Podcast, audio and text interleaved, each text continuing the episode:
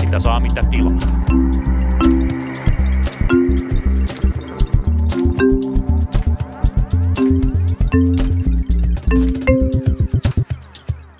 Tervetuloa taas vuoden ensimmäiseen punakulmaan. Me emme lepää toivottavasti tekään, että lepäämisen aika on ollut. Nyt on taas työn raskaan raatamisen aika. Tässä lähetyksessä tuttuun tapaan maailmaa pistävät paikoilleen Tuomas Saloniemi eli minä ja Lauri Muranen. Tervetuloa sieltä linjan takaa. Hei Lauri.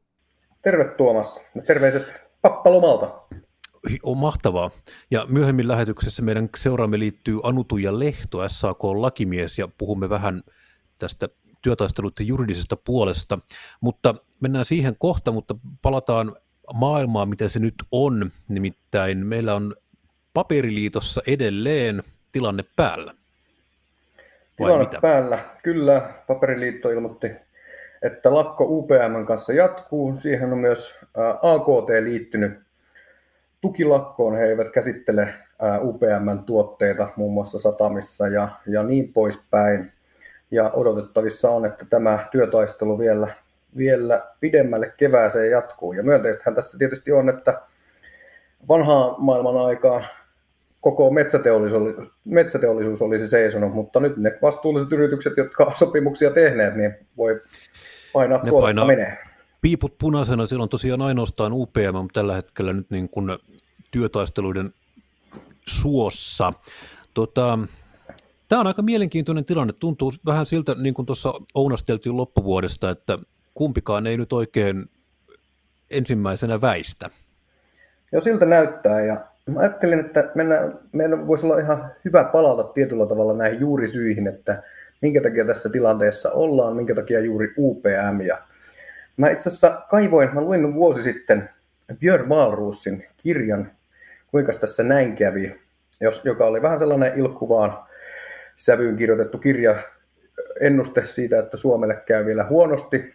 Tuossa olisiko vuosi pari sitten hmm. julkaistu, julkaistu ja siinä hänellä on aika, aikamoinen sanansa sanottavana muun muassa ammattiyhdistysliikkeestä ja esimerkiksi yleissitovuudesta.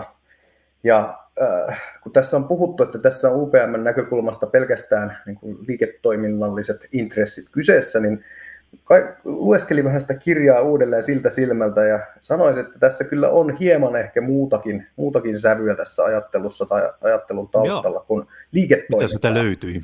No aloitetaan nyt vaikka siitä, että kuinka tympäisellä Valrusin näkökulmasta yleissitovuus näyttää ja hän sitä niin kuin useamman sivun verran roimii siinä kirjassaan ja kuten tiedämme vuosi sitten metsäteollisuus hajoitti itsensä siinä mielessä, että he eivät enää työehtosopimuksia tee, ja tätä kautta pystyivät sitten hirtaantumaan yleissitovista työehtosopimuksista.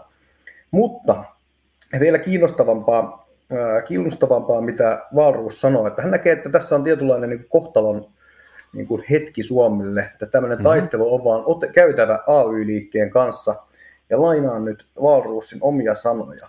Tämä maa ei tule muuttumaan ilman kovaa rettelöintiä. Se tappelu olisi parempi ottaa nyt, kun vielä on jotain pelastettavaa. Ja tässä hän siis viittaa suomalaisen teollisuuden tulevaisuuteen äh, ja sen suhteeseen AY-liikkeessä liikkeen no, kanssa. Kova, kova rettely ainakin saatiin, että sinällään ihan käsikirjan mukaan mennään.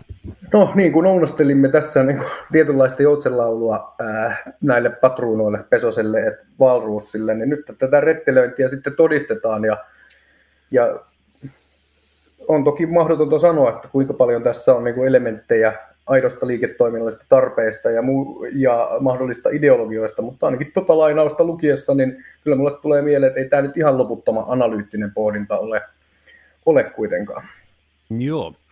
No, me tosiaan puhutaan Anutu ja Lehdon kanssa myöhemmin vähän näistä turvaamistoimista, koska tämä työtaistelu on levinnyt myös käräjäoikeuden puolelle ja hänellä on juristina mielenkiintoisia asioita kerrottavana siitä, että mitä on turvaamistoimet ja miten tavallaan tämä homma toimii, mutta me emme varmaan voi välttää keskustelemista myös aluevaaleista. Anteeksi, mistä? Niin, Ei, kyllä. kyllä. Suomessa, Suomessa pidettiin aluevaalit ja mikä Lauri, mikä oli sun mielestä hätkähdyttävintä ja mikä oli suurin voittaja näissä vaaleissa? Mä, no, suuri voittaja ehdottomasti keskusta.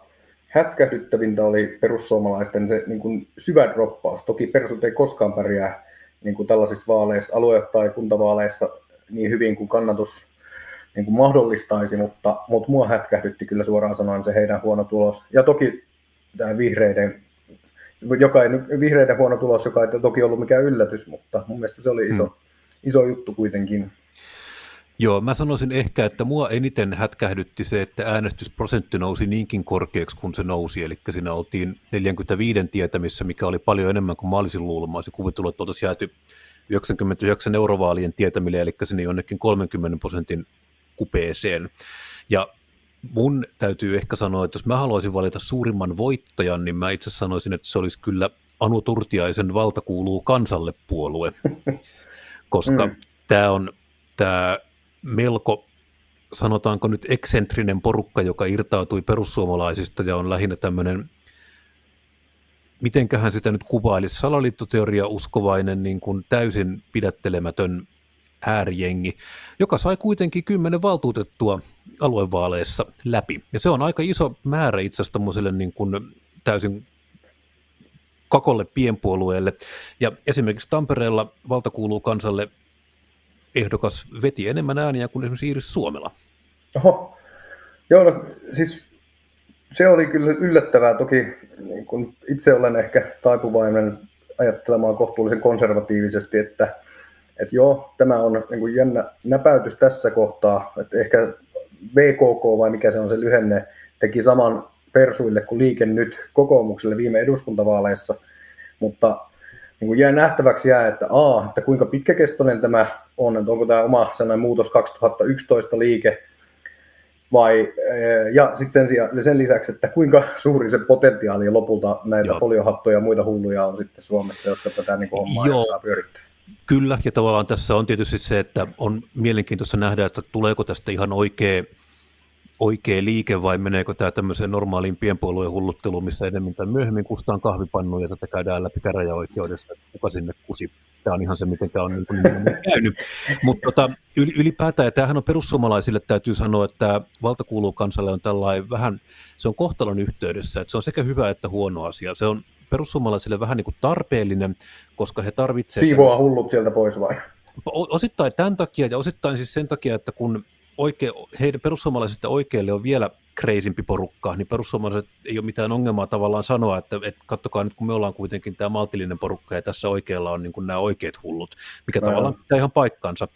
Et, mutta sitten taas toisaalta kyllä täytyy sanoa, että niin kuin sanoit, että tosiaan tässä oli tämmöinen sama yhteys kokoomuksella ja liikennytillä, että kyllä se tavallaan myös siihen jollain tasolla siihen persujen yhteen tämmöiseen äänikeskittymään, missä on tosiaan nämä tämmöiset salaliittoteoreettiset hullut, niin siinä tosiaan tämä osuu, ja sitten sitä kuoppaa rupeaa sitä niin tyhjentää. Se on jännä katsoa, että miten siinä käy, mutta katsotaan nyt, miten tämä menee.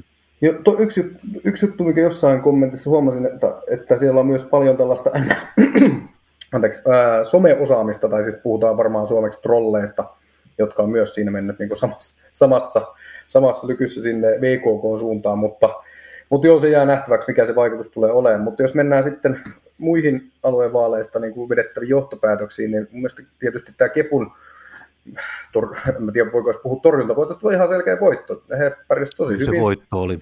Ja äh, en tiedä, osaatko se analysoida, mistä se johtuu?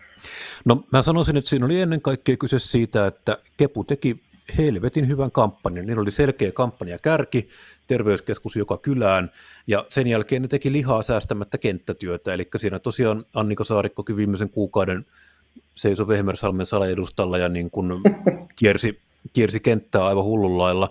Eli tämä oli ihan tämmöinen ihan työvoitto, mikä kyllä keskustalle kuului, ja tämä oli tosiaan siis semmoinen hyvä muistutus siitä, että tavallaan kyllä se kone on vielä siellä olemassa, että kun kampee kääntää, niin soppatykki lähtee. Tavallaan tässä nyt nähtiin se, että se palattiin tavallaan näihin kolmeen suureen, eli SDP, keskusta, kokoomus on niin kuin tavallaan ne isot puolueet, ja sen perässä on sitten niin kuin pienempiä puolueita. Tosiaan oli ihan totta, mitä sanoit perussuomalaisista, että he kaikki muut vaalit, paitsi eduskuntavaalit, yleensä alisuorittaa, ja tämä ehkä on enemmänkin tämmöinen Gallup-tekninen ongelma, koska Gallupeissa korjauskertoimia verrataan aika usein näihin eduskuntavaaleihin, ja sitten mm. kun tavallaan ne on ainoa, missä perussuomalaiset pärjää, niin he alisuorittaa aina, paitsi sitten he aina saa valtavan voiton eduskuntavaaleissa, koska sitä sitten niin kun tämä korjauskertoi rupeaa laskemaan niitä edellisiä vaaleja, että tämä pitää vaan ottaa huomioon, että sinällään se mun se, ehkä se kiinnostavampi näissä oli sitten tosiaan tämä vihreiden tulos, mikä oli tietysti vihreillä aika huono, mutta, ja tästä nyt on tietysti ihan hirveä sisäinen selvittely käynnissä, että missä tämä johtuu, mutta siinä nyt edelleen, että missä Kepu voitti kampanjalla, niin ehkä mä nyt ensimmäisenä vihreänä katsoisin sitä kampanjaa, tuliko siinä jotain laitettu? Joo, mä luin sen Osmo Soinivaaran analyysin siitä, että vihreiden vaalikärki oli mielenterveyspalvelut, jossa hän totesi, että mielenterveysongelmista kärsivät eivät äänestä ja ketään muuta nämä asiat ei kiinnosta. En tiedä, onko, onko totta, mutta tämän tyylisiä niin kuin vähän happamia kommentteja eri eh, entisiltä puolu- puheenjohtajilta on tullut ja niin kuin ennen vaaleja ennakoitiin Sunkekas tässä podcastissa muun muassa, että tärkeintä on tietysti se, että mikä on se narratiivi, mikä vaalien jälkeen lähtee lentämään tai elämään hmm. omaa elämänsä. Ja hyvin mahdollista on, että vihreillä tulee sellainen itsetutkiskelun kausi päälle. Ja tässä on nyt vaikkapa hallitustyöskentelyssä kiinnost, niin tärkeitä juttuja käynnissä, esimerkiksi kaivoslaki, kaivoslain valmistelu, ilmastopolitiikan väliarviointi maaliskuussa ja niin poispäin. Ja näissä, näissä hetkissä kun, tai näissä niin kysymyksissä vihreillä ei ole sit vaan varaa ää, näyttää siltä, että he eivät niin kuin, pidä puoliaan ja vaikka Kepu saattaa ehkä niin kuin, vähän löysemmin ranteen tässä jatkossa niin kuin, työskentellä hallituksessa, kuka tietää, mutta samaa ei välttämättä voi sanoa vihreistä. Mä luulen, että tämä on niin kuin, mielenkiintoinen tähän hallitusdynamiikkaan vaikuttava juttu kyllä mä luulen, luulen kanssa, että tämä vihreillä on, totta kai siis tämä vihreät joutuu tähän reagoimaan sitten niin kuin valtakunnan politiikankin tasolla, vaikka tämä oli tavallaan tämmöinen paikallisvaali. Ja siinä totta kai nyt on tietysti ne parhaat ajat internetissä, koska meillä on siellä hillitön määrä paremmin tietoja, mitkä kertoivat juuri, että mitä olisi pitänyt tehdä toisin, että juuri minun puolueeni olisi menestynyt ja useimmiten se, mitä olisi pitänyt tehdä toisin, on itselleen joku tärkeä poliittinen asia. ja se ja menee tota, aina, joo. Näin, näin se menee aina, että jos voitetaan, niin silloin se on ihan niin kuin, kaikki on hyvin, mutta sitten kun hävitään, niin tosiaan... Olisi pitänyt tehdä niin kuin minä sanon. Olisi pitänyt tehdä niin kuin minä sanon, ja minun mielestä on hyvä, eli nyt sillä tosiaan vihreässä nyt mietitään, että oliko syynä vihreä, vihreän langan lopettaminen, ja tosiaan nyt nämä vanhat puheenjohtajat on kaivettu taas antaa lehteen lausunto, että ennen oli kunnollista ja nyt ei ole kunnollista. Että, mutta ehkä semmoinen on vaikea, vaikea tässä kohtaa miettiä, että miksi vihreillä meni ehkä näin huonosti, mutta ehkä se kampanja oli aavistuksen hahmoton, mun mielestä mielenterveyskärki on hyvä kärki, mutta tota, sen perässä tuli sitten semmoinen 20 miljardia euro ostoslista, että mitä kaikkea kunnissa pitäisi tehdä, ja voi olla, että ihmiset ei sitten tästä valintamarketista löytäneet itselleen sopivaa teemaa. Kepullahan oli selkeästi yksi kärki. He sanoi, että terkkari mm. pitää olla joka kylällä, ja tällä mentiin. Ihmiset tavallaan tämä riitti. Mm. Et, ja sitten siinä on vielä totta kai siis se, että Kepulle aluepolitiikka on hirveän tämmöinen tämmöinen niin kuin leipälaji, ja ihmiset luottaa kepuun nimenomaan aluepoliittisena suhmurina. SDPlle taas tämmöiset hyvinvointipalvelut on leipälaji, eli SDP luotetaan niin kuin sotepalveluissa niin kuin defaulttina. Ja kokoomukselle taas, vaalit, vaalit ovat leipälaji. Ja kokoomus on siinä mielessä hyvä, että ne saa masinoitua niin kuin kerta kaikkiaan aina omat kannattajansa urnille, oli tilanne mikä tahansa, mutta vihreillä ei ole tavallaan tämmöistä politiikkasektoria, minkä ne suoraan omistaisi, kun puhutaan aluevaaleista. Ja sitten kun puhutaan luonnonsuojelusta, niin vihreät on hirveän vahvoilla, kun puhutaan ilmastosta, päästökaupasta, vihreät on vahvoilla. Mutta tässä kohtaa ei ole suoraan tämmöistä. Ja tämä on ehkä semmoinen, mikä, mistä vihreät lähti takamatkalta ja mikä on asia, mitä ei välttämättä yhdellä vaalikampanjalla muuteta. Että se on sitten niinku enemmänkin tämmöistä useamman kymmenen vuoden politiikkatyön tulosta, ehkä enemmän kuin joku yksittäinen vaalikampanja tai yksittäinen vihreä lanka, jonka puuttuminen myöskin on nostettu yhdeksi syyksi, että tähän se nyt sitten kaatu. Joo, kyllä.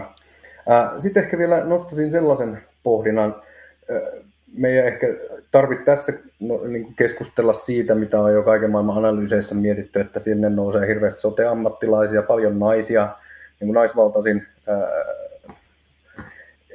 edustajisto, tai miksi nyt pitää tätä jengiä täytyy kutsua, mutta mä rupesin miettimään sitä, että tulevat eduskuntavaalit tähän mennessä niin kaikki, kaikkien vaalien, eduskuntavaalien jälkeen niin viimeisen 15 vuoden aikana sitä kokoonpanoa on pitänyt katsoa vähän silleen, että minkä, millä kombolla pystytään minkälainen sote-uudistus toteuttamaan. Ja nyt tämä tietynlainen niin kuin, äh, elefantti on kadonnut huoneesta ja se tietyllä tavalla saattaa helpottaa monia asioita, erilaisten uusien äh, kombinaatioiden muodostumista.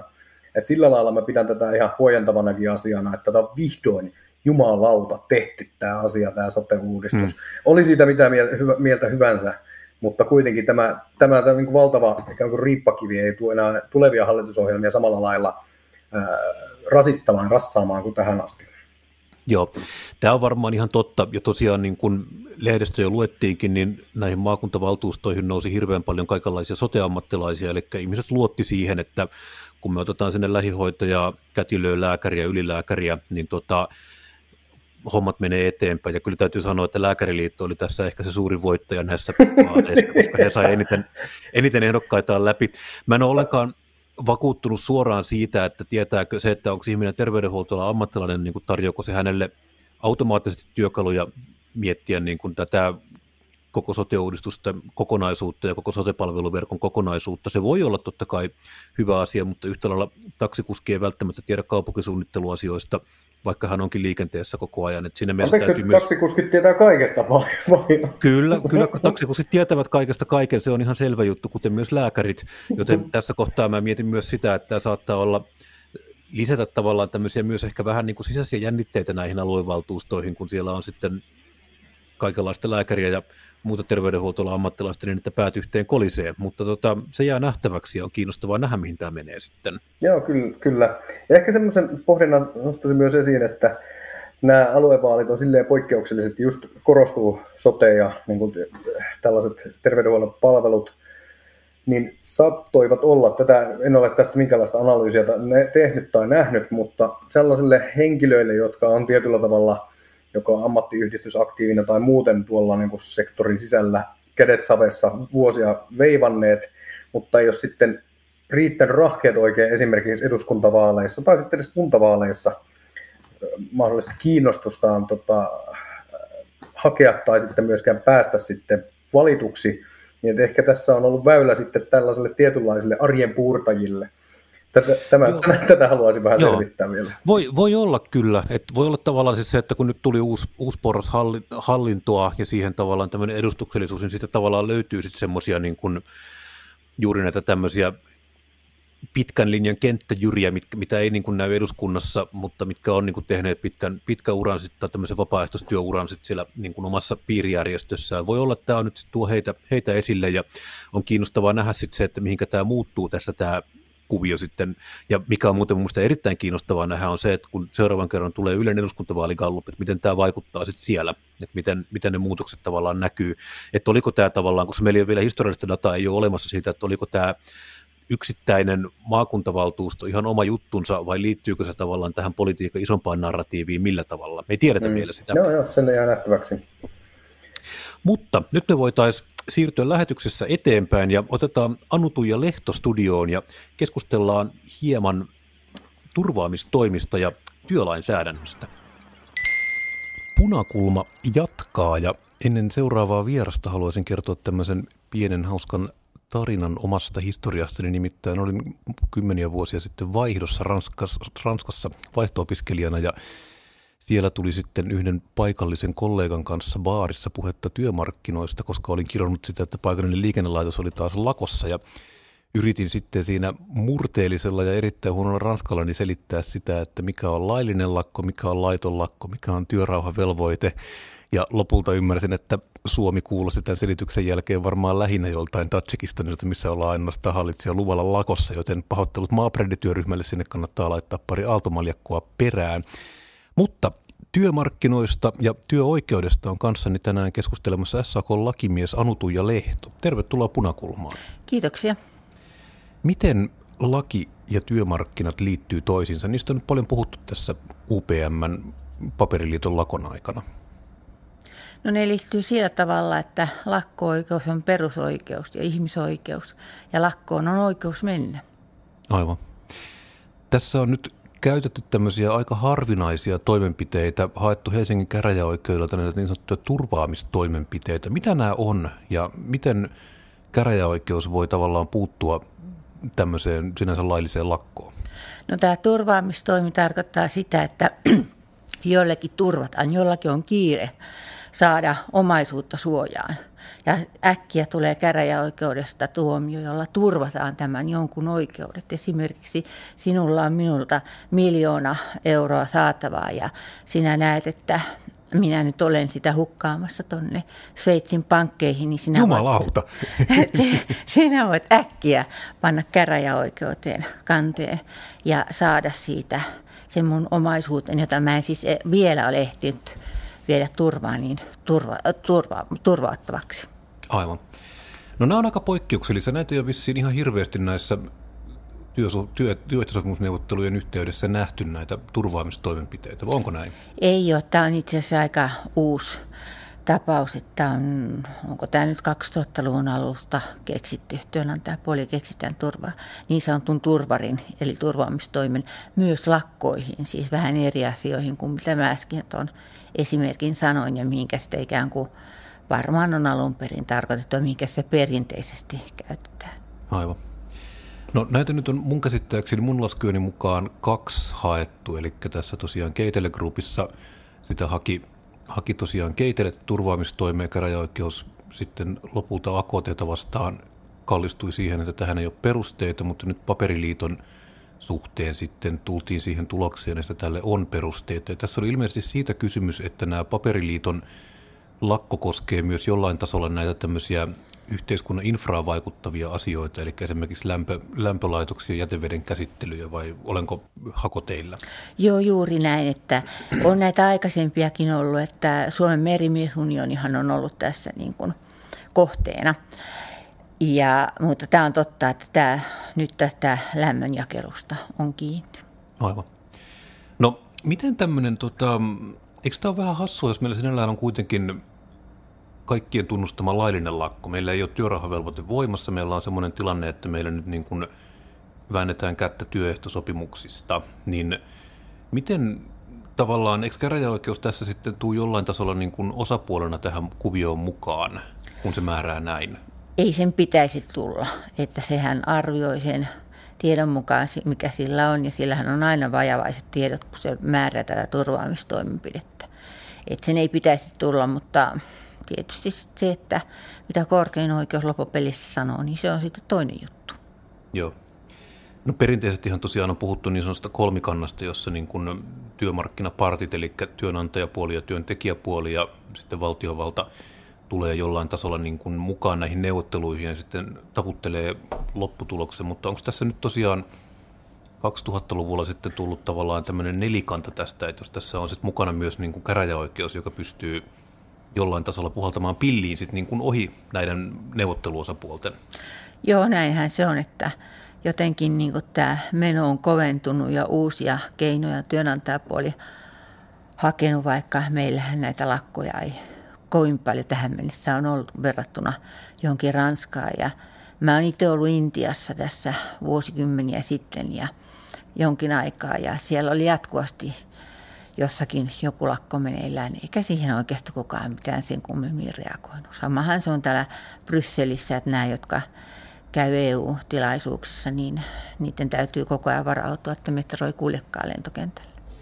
Joo, tämän, tämän muistan tosiaan ajaltani Ranskassa, että siellä oli aika tämmöinen niin kuin villi tämä lakkokulttuuri siihen nähden, että siellä ne lakot tuli aina hirveän nopeasti. Ne oli yleensä tämmöisiä niin kuin pointteja työmarkkinoille ehkä enemmän kuin tämmöistä niin kuin neuvottelujen epäonnistumista kaikkien osapuolten kesken, vaan oli tämmöinen ainoa tavallaan tapa, mikä oli vääntää sitä, että siinä mielessä tavallaan tämä meidän keskitetty järjestelmä on paljon parempi, koska se tavallaan tarkoittaa sitten, että meillä on vähemmän lakkoja. Meillä ei yhtäkkiä käy sitä, että meillä liikennelaitos meneekin lakkoon ja kukaan ei pääsekään minnekään. Joo, ja meillähän on ollut työehtosopimuksissa myös se, että ilmoitetaan myös laillisista lakoista kolme päivää aikaisemmin, että työnantaja on saanut siitä sen kolme päivää. Tosin nämä kolme päivää on aika monesta työehtosopimuksesta poistunut, mutta joka tapauksessa meillä on ollut niin fiksu, että mitään äkillistä lakkoa ei ollut, vaan siitä on jopa ilmoitettu kolme päivää aikaisemmin. Joo. No, puhutaan vielä tosiaan vähän tästä lakko-oikeudesta. Tavallaan tästähän tullaan nyt tämmöiseen mielenkiintoiseen kysymykseen siitä, että kehen lakko saa sattua, ketä, kelle pitää tulla sitä haittaa. Ja tavallaan ehkä tässä nimenomaan tähän kysymykseen käräjäoikeus ottaa kantaa, kun se ottaa kantaa siihen, että pitääkö paperiliiton pitää yllä jäteveden puhdistamoa tai tota, lämpölaitosta. Mutta kehen, kehen lakko saa osua? Niin, no lakkohan on aina kohdistettu siihen työnantajaan, koska se on ainoa keino, että työntekijät voi puolustaa oikeuksista. Jos ei, jos ei neuvotteluilla saada aikaiseksi, niin sitten, sitten lopetetaan työnteko. Mutta kyllähän se tietysti myös ulkopuolisiin aika usein kohdistuu, mutta lähinnä nyt siihen, siihen työnantajaan. Aivan. Miten tämä turvaamistoimi etenee? Siis jos tosiaan nyt on niin kuin ilmeisesti annettu paperiliitolle ukaasi, että tämä pitää jättää lakon ulkopuolelle, mutta onko siinä tosiaan sitten tullut jonkunlainen tämmöinen työvelvoite näille ihmisille, mitkä hoitaa näitä jätevedenpuhdistamoita vai miten tämä juridisesti kulkee? Niin, se on aika mielenkiintoinen asia. Tässä niin kun on tavallaan kaksi perusoikeutta äh, riitelee tai kahta perusoikeutta täytyy sovittaa yhteen. Tässä on työntekijöiden oikeus mennä lakkoon ja sitten toisaalta työnantajan tämä tämmöinen omistusoikeus. Siitä tässä on kysymys. Mutta sitten taas, että ketään hän ei voi pakottaa menemään työpaikalle, että, että jos ne työntekijät sanoo, että mehän ei mennä sinne, niin, niin mitä sitten tapahtuu? Niin, no se varmaan tietysti selviää, että mitä sitten tapahtuu, mutta tavallaan tässä nimenomaan mua kiinnostaa tämä perusoikeuksien niin kuin ristiriita ja ennen kaikkea myös siis se, että tähän tavallaan kertoo siitä, että aika nämä tehtaat on aika hyvin integroituneet tähän omaan yhteisöönsä sillä tavalla, että niitä pidetään tämmöisenä niin kuin jonkunlaisena pidetään sen verran niin kuin itsestäänselvyyksinä, että esimerkiksi kunnan kriittinen infra, niin kuin lämpöjakelu tai jätevedet kulkee tosiaan tämän tehtaan kautta ja kellekään ei tule mieleenkään, että tässä voisi tulla jotain tämmöistä tilannetta, jos tosiaan niin kuin mennään lakkoon. Ja näin, nämä on tosiaan niin kuin rakennettu useampia kymmeniä vuosia sitten, jolloin maailma oli tosiaan hyvin toisen näköinen. Mutta onko tässä niin kuin tapahtumassa jonkunlainen niin kuin isompikin ajatusmalli erkaneminen sitten tässä, että meillä kerta kaikkiaan rupeaa olemaan sellainen tilanne, että kaikki on niin kuin pelilaudalla? No siltä näyttää, että osapuolten neuvottelusuhteet on niin huonot, että edes siitä niistä rajauksista ei voida sopia. Että meillähän nämä kansainväliset oikeus, kansainväliset sopimukset lähtee siitä, että nämä elintärkeät toiminnat, ne rajataan lakon ulkopuolelle. Se on, se on niin kuin molempien, kaikkien tahto ja kyllähän me kaikki tietysti halutaan, että jos on pakkasia, niin lämpöä tulee, ettei nyt niin tiukille vedetä, mutta näyttää siltä, että tässä nyt niin kuin ollaan, ollaan valmiita, työnantajapuoli on valmiita kiristämään niin pitkälle, että, että sitten nämä konfliktit kärjistyy. Tarkoittaako tämä sitten jonkinlaisia muutoksia tulevaisuudessa sitten niin kuin tähän tämmöiseen neuvottelukulttuuriin tai kenties jonkunlaiseen tähän neuvottelustruktuuriin? Niin, en tiedä. Voi jollakin. Katsotaan nyt, mikä, miten tämä tästä etenee. Että toisaalta niin kuin, tämä on niin kuin siinä mielessä jännä juttu, että, että jos nyt olisi sellainen tilanne, että lämpöä ei pattereihin tulisi, niin työnantajahan voisi teettää, olisi voinut teettää hätätöitä – tavallaan niin kuin ollaan samassa tilanteessa. Ja no, sitten työn, työntekijät, hän ei koskaan, kenenkään hän ei koskaan tarvitse mennä töihin, mutta kyllähän työntekijät sitten on yleensä tullut tekemään että hätätöitäkin, vaikka kun siellä on te hätä. Hmm. Mutta en tiedä, mihinkä tämä sitten menee, että onko sitten meillä tiettyjä aloja, että jos on niin huonot neuvotteluvälit, että kerta kaikkiaan ei sovintoa löydy. Niin, tämä on jännittävää. Tämä on hirveän mielenkiintoinen, koska tässä tavallaan juuri, niin kuin sanoit, niin tässä tosiaan törmää parikin perusoikeutta ja sitten tässä tosiaan törmää tämmöinen työmarkkinoiden rakennemuutos jännittävällä tavalla ja sitten meillä on tosiaan lopputuloksena se, että Jämsässä ei ole kaukolämpöä. Ja tota, mitä se kertoo sitten tästä ajasta ja yhteiskunnasta, niin tämä on, tämä on kiinnostava just se muutos, mikä siinä on käynyt, käynyt entiseen. Niin, tässä että mulle tulee mieleen, että okei, että jos tämä oikein menee kärjistetyksi tämä tilanne ja sitten ajatellaan jotakin muita maita, niin sitten voidaan niin ajatella, että tuleeko meidän armeija siitä turvaamaan tämän lämmönjakelun. Joo, työmarkkinaneuvottelut on sinne mielessä jännittäviä, että meillä on tiettyjä aloja, mitkä on kokonaan rajattu niiden, tai niiden lakko on rajattu ihan laissa huomattavasti. Esimerkiksi hoitotyöhän on juuri tämmöinen, ja siinähän nyt tosiaan muutama että kyllä siitä kaikesta rupeaa olemaan kymmenen vuotta, siitäkin on kymmenen vuotta, kun oli tosiaan iso hoitajalakko, niin siinähän hoitajat ei käyttäneet lakko-oikeuttaan, koska tavallaan tämä rajaus siihen, mitä he olisivat voineet lakolla saavuttaa, oli aika pieni vaihe ilmoittaa massa irtisanoutumisista. Ja siinä kohtaa sitten muistaakseni valtiovalta ilmoitti, että jos tähän mennään, niin he ottaa poikkeustilalain käyttöön ja niin kuin pakottaa ihmiset kerta kaikkiaan töihin. Et sinne sakon uhalla täytyy mennä töihin, ja tässä kohtaa saatiin sitten neuvottelutulos. Joo, siellähän oli olemassa hallituksen esitys kyllä tästä asiasta, se on Joo. totta. Mutta tosiaan, et työmarkkinat, työmarkkinakuviot ei ole suinkaan aina ihan niin yksinkertaisia kuin mitä voisi päältä päin tosiaan, tosiaan niin katsoa. Mutta mitä, mitä, mitä, tavallaan, mitä tästä eteenpäin? Miten osaatko arvioida näin niin juridista puolta, että miten, onko tästä valitettu sitten, niin kuin, onko seuraava askel hovioikeus vai? Joo, kyllä tästä, tästä on valitettu ja meillähän on tapauksia, vastaavia tapauksia korkeimmasta oikeudesta, jossa katsottiin, että tämmöinen turvaamistoimi oli niin kuin ylimitoitettu. Et siinähän on taas tämä, niin kuin nämä, tämä tämmöistä yhteensovittamista, että mikä on kohtuullista missäkin tilanteessa, että lakko-oikeus on perusoikeus ja ihmisoikeus ja sitten se, että mitä kaikkea, missä tilanteessa voidaan sitä rajata, niin se on sitten toinen asia, että voiko ja tuleeko työnantajapuolelle sellaisia vahinkoja, että sillä perusteella, sen omaisuuden suojan perusteella voisi rajoittaa sananvapautta, niin se on, se on kysymys, mikä tässä ratkaistaan. Niissä aikaisemmissa tapauksissa, niin katsottiin, että se oli niin kuin ylimitotettua, että sellaista, sellaista tota, turvaamistointaa ei ollut oikeutta määrätä. Kun puhutaan laista, niin puhutaan usein tämmöisestä hyvin niin kuin formaalista kielestä, jossa on hirveän tarkkaa se, että kuka tekee ja mitä tehdään, niin mua kiinnostaa tässä nyt siis se, että tässä tätä turvaamistoimia tosiaan hakee siis UPM, mutta ilmeisesti tässä niin kuin vahingon kärsijänä on sitten niin kuin jämsäläiset. Et, miten tämä menee sitten niin kuin ihan, voiko UPM tosiaan hakea turvaamistoimia niin kuin jämsäläisten puolesta vai niin kuin, onko tässä kyse niin kuin UPM omasta liiketoiminnasta ja sen turvaamisesta vai Miten tämä kulkee? No mulla on sellainen käsitys, että jämsäläiset ei ole vielä kärsinyt yhtään mitään. Että sitä Muuta kuin jämsäläisyydestä. niin, että lämpöä on kyllä tullut. Että kyllähän tässä UPM niin kun tekee politiikkaa juridiikalla.